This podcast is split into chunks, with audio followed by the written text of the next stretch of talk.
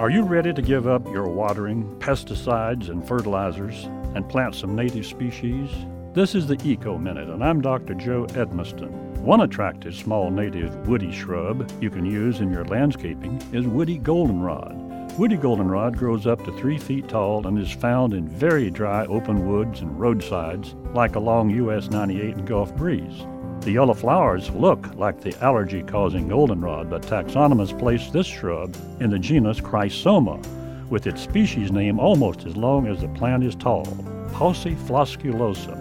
Chrysoma pauciflosculosa transplants very easily if you want to dig your own, where it can be done legally. Or you can buy it at a nursery growing native plants. Once established, this attractive shrub will never need irrigation, fertilizer, or pesticides. For more information, go to wuwf.org.